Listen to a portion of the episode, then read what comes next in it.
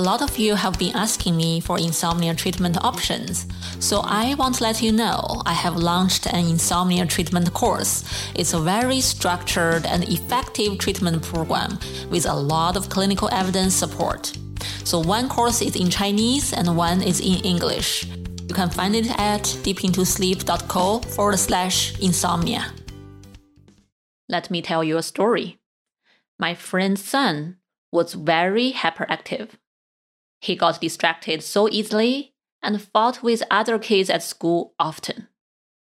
It took my friend years trying to figure out what's going on with him and what may be helpful.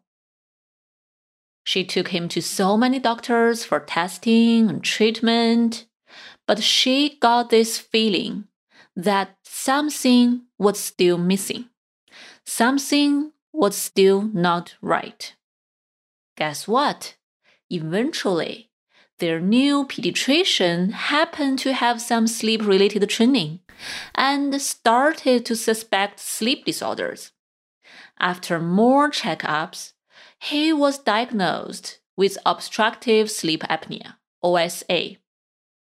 So, after treatment for that, he actually performed much, much better. You may find this shocking, but this actually is a reality for a lot of families and children out there. So today, our guest, Dr. Meghna Dasani, will explain what are some risk factors parents really should look out for and how to detect children's sleep problems early on. Hi, welcome, Dr. Dasani, to Deep Into Sleep podcast. Thank you for having me. So excited to be here and to get to chat with you. Me too. So, I know we have talked about something about children's sleep in this podcast before. Mm-hmm. Uh, based on my own limited knowledge, I think when children have some sleep challenges, it may look very different than adults. Is that right?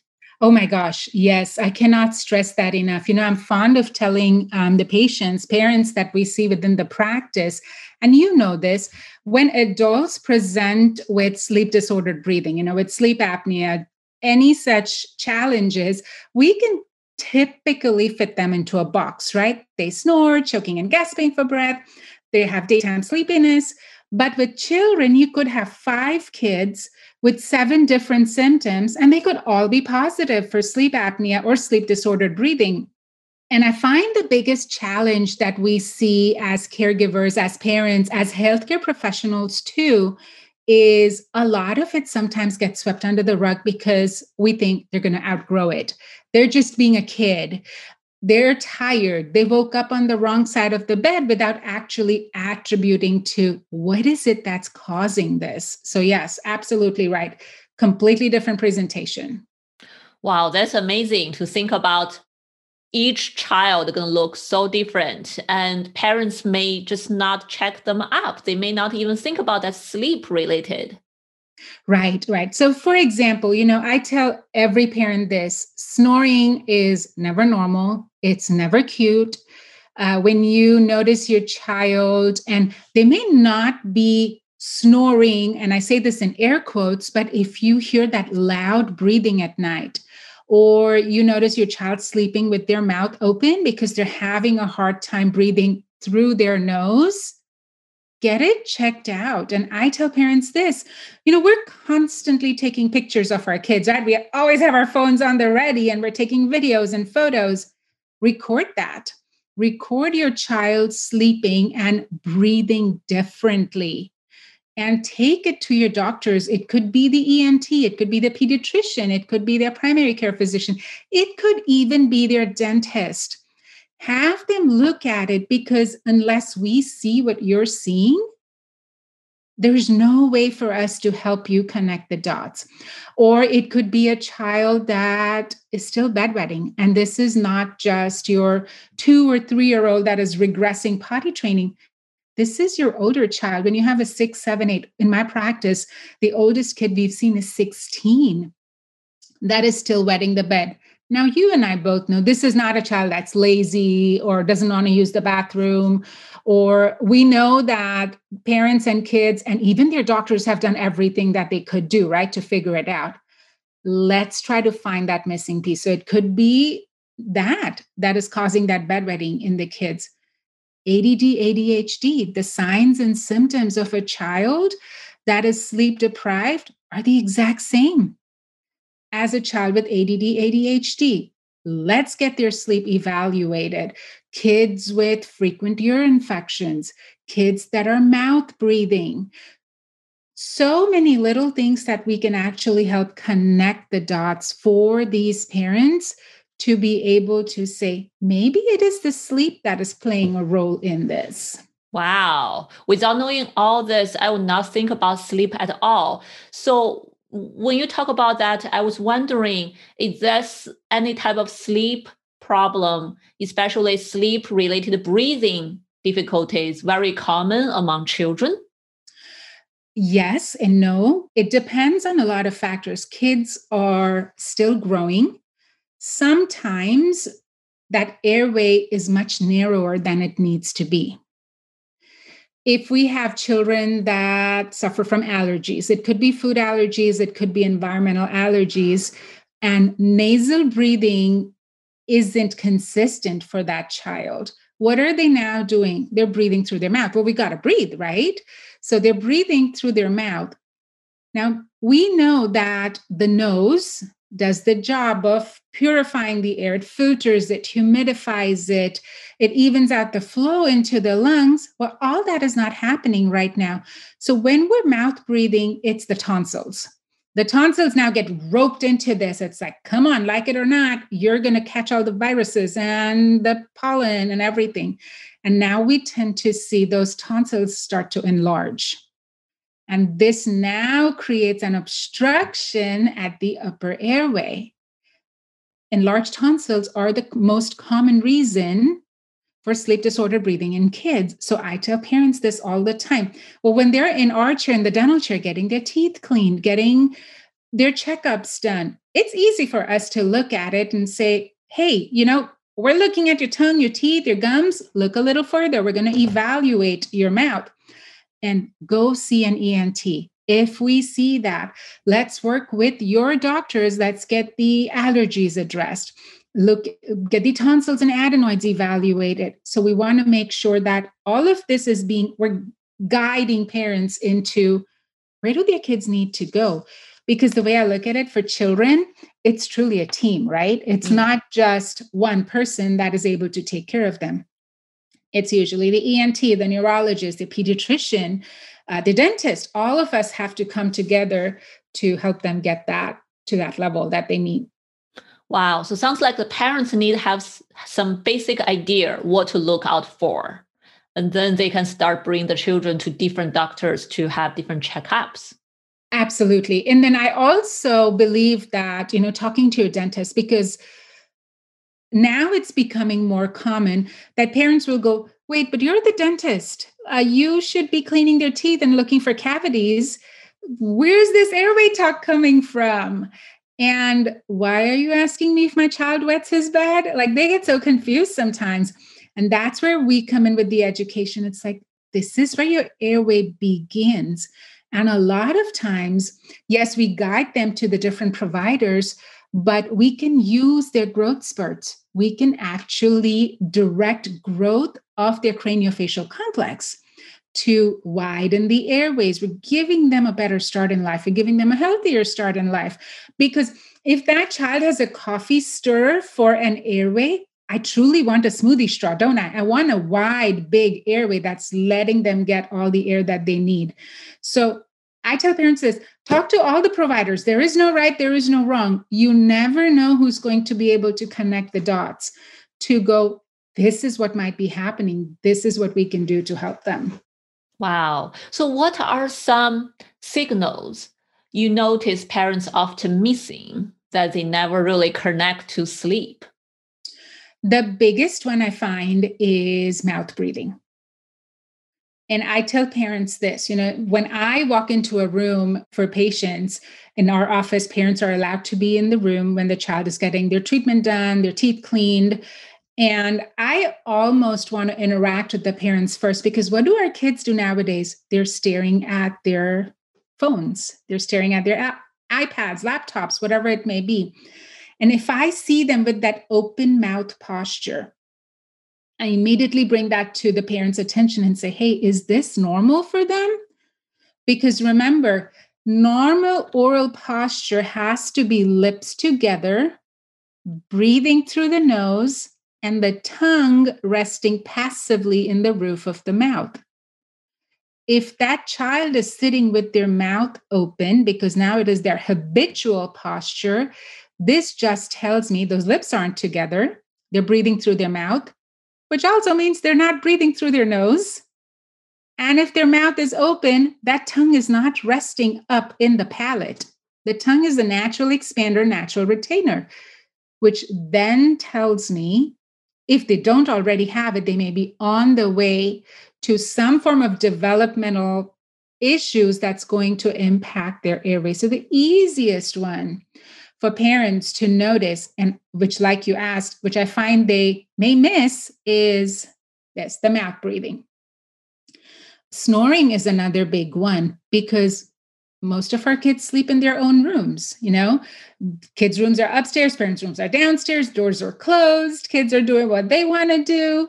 We never truly notice if they're snoring or if the child is a messy sleeper. So if you have a child that moves around a lot in bed, starts in one position and ends up in another position, pillows are all over the place, blankets are entangled on the floor.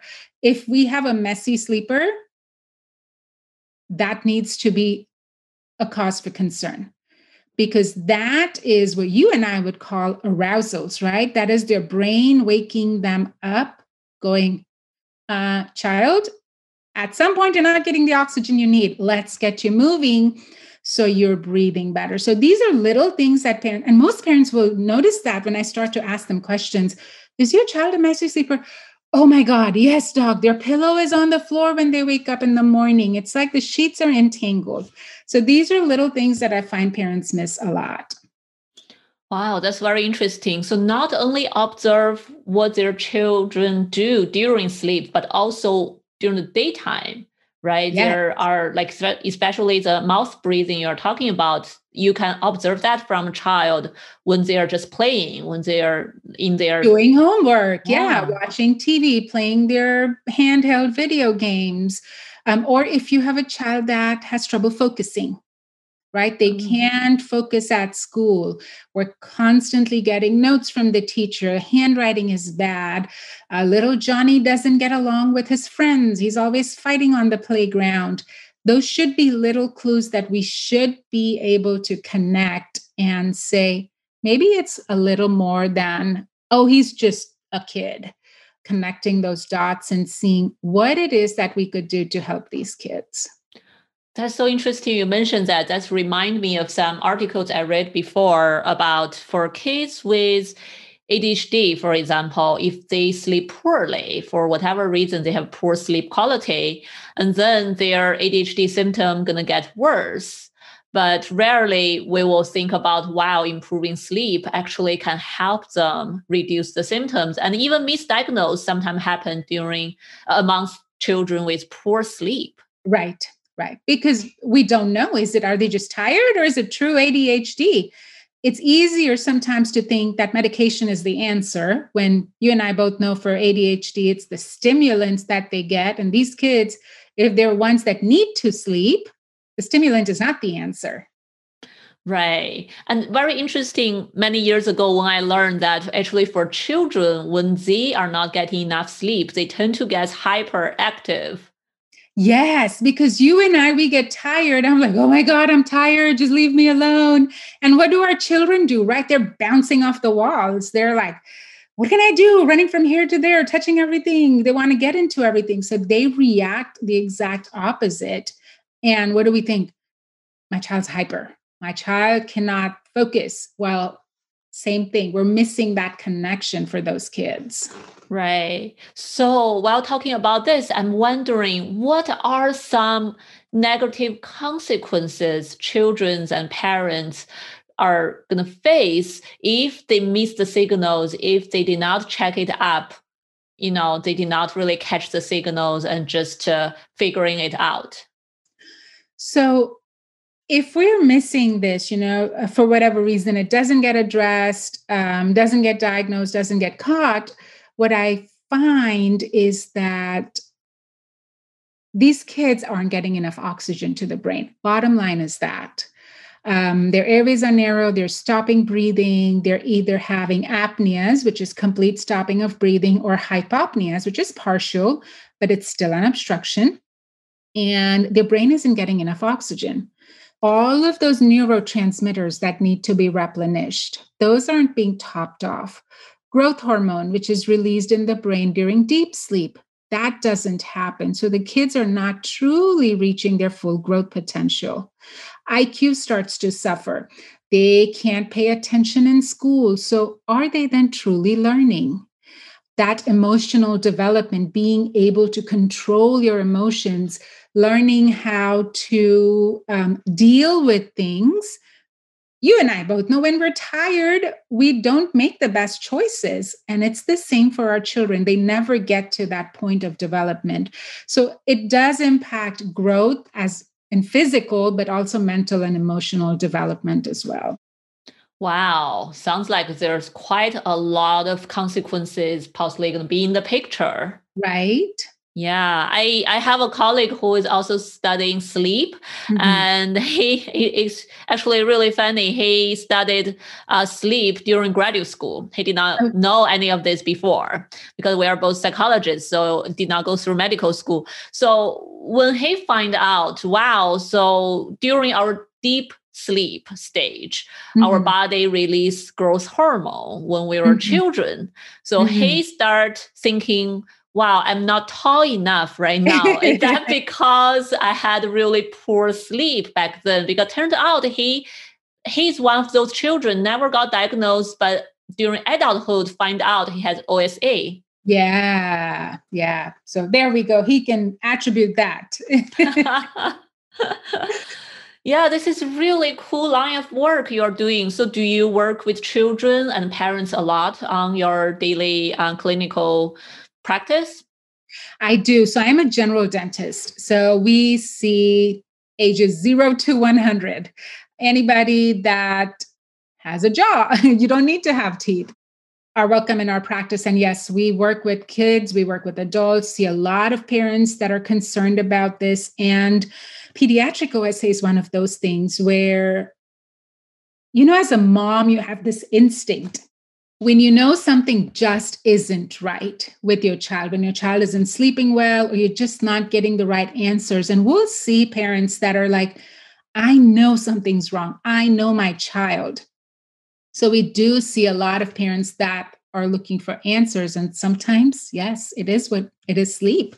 So we we work with adults, we work with kids, um, just whoever we can help feel better.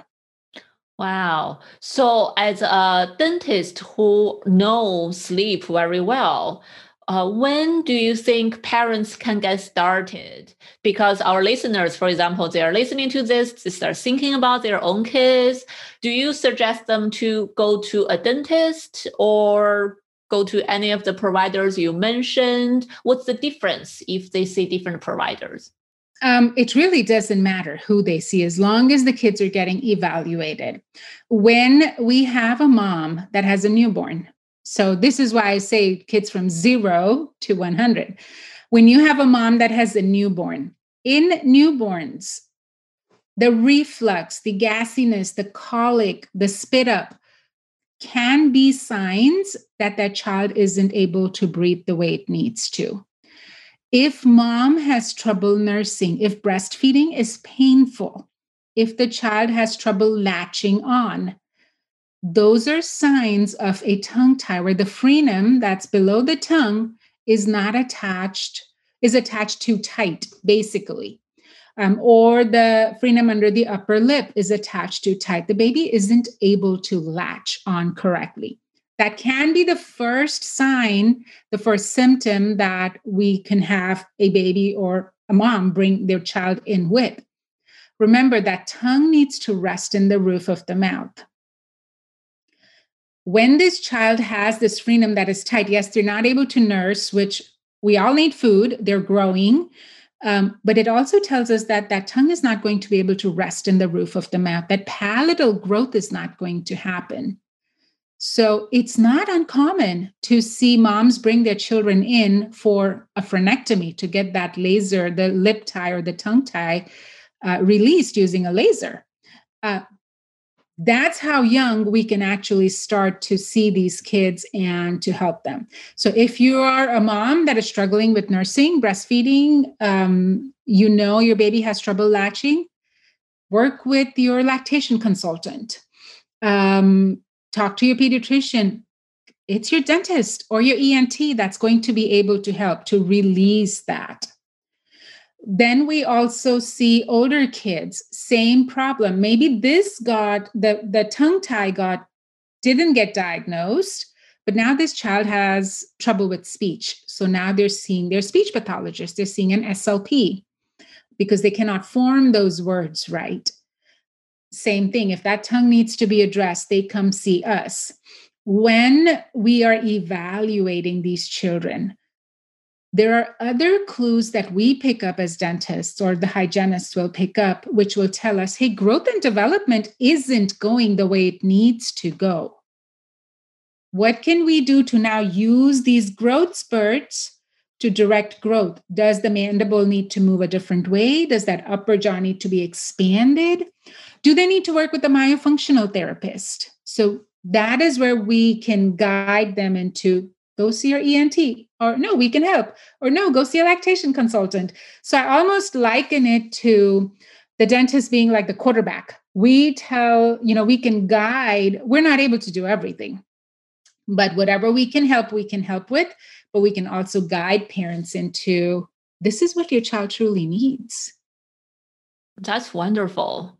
At least to for the parents to get started somewhere Yes. And then one provider going to lead to another one. It's a great teamwork. So eventually exactly. they can find the correct, uh, helpful resource for them.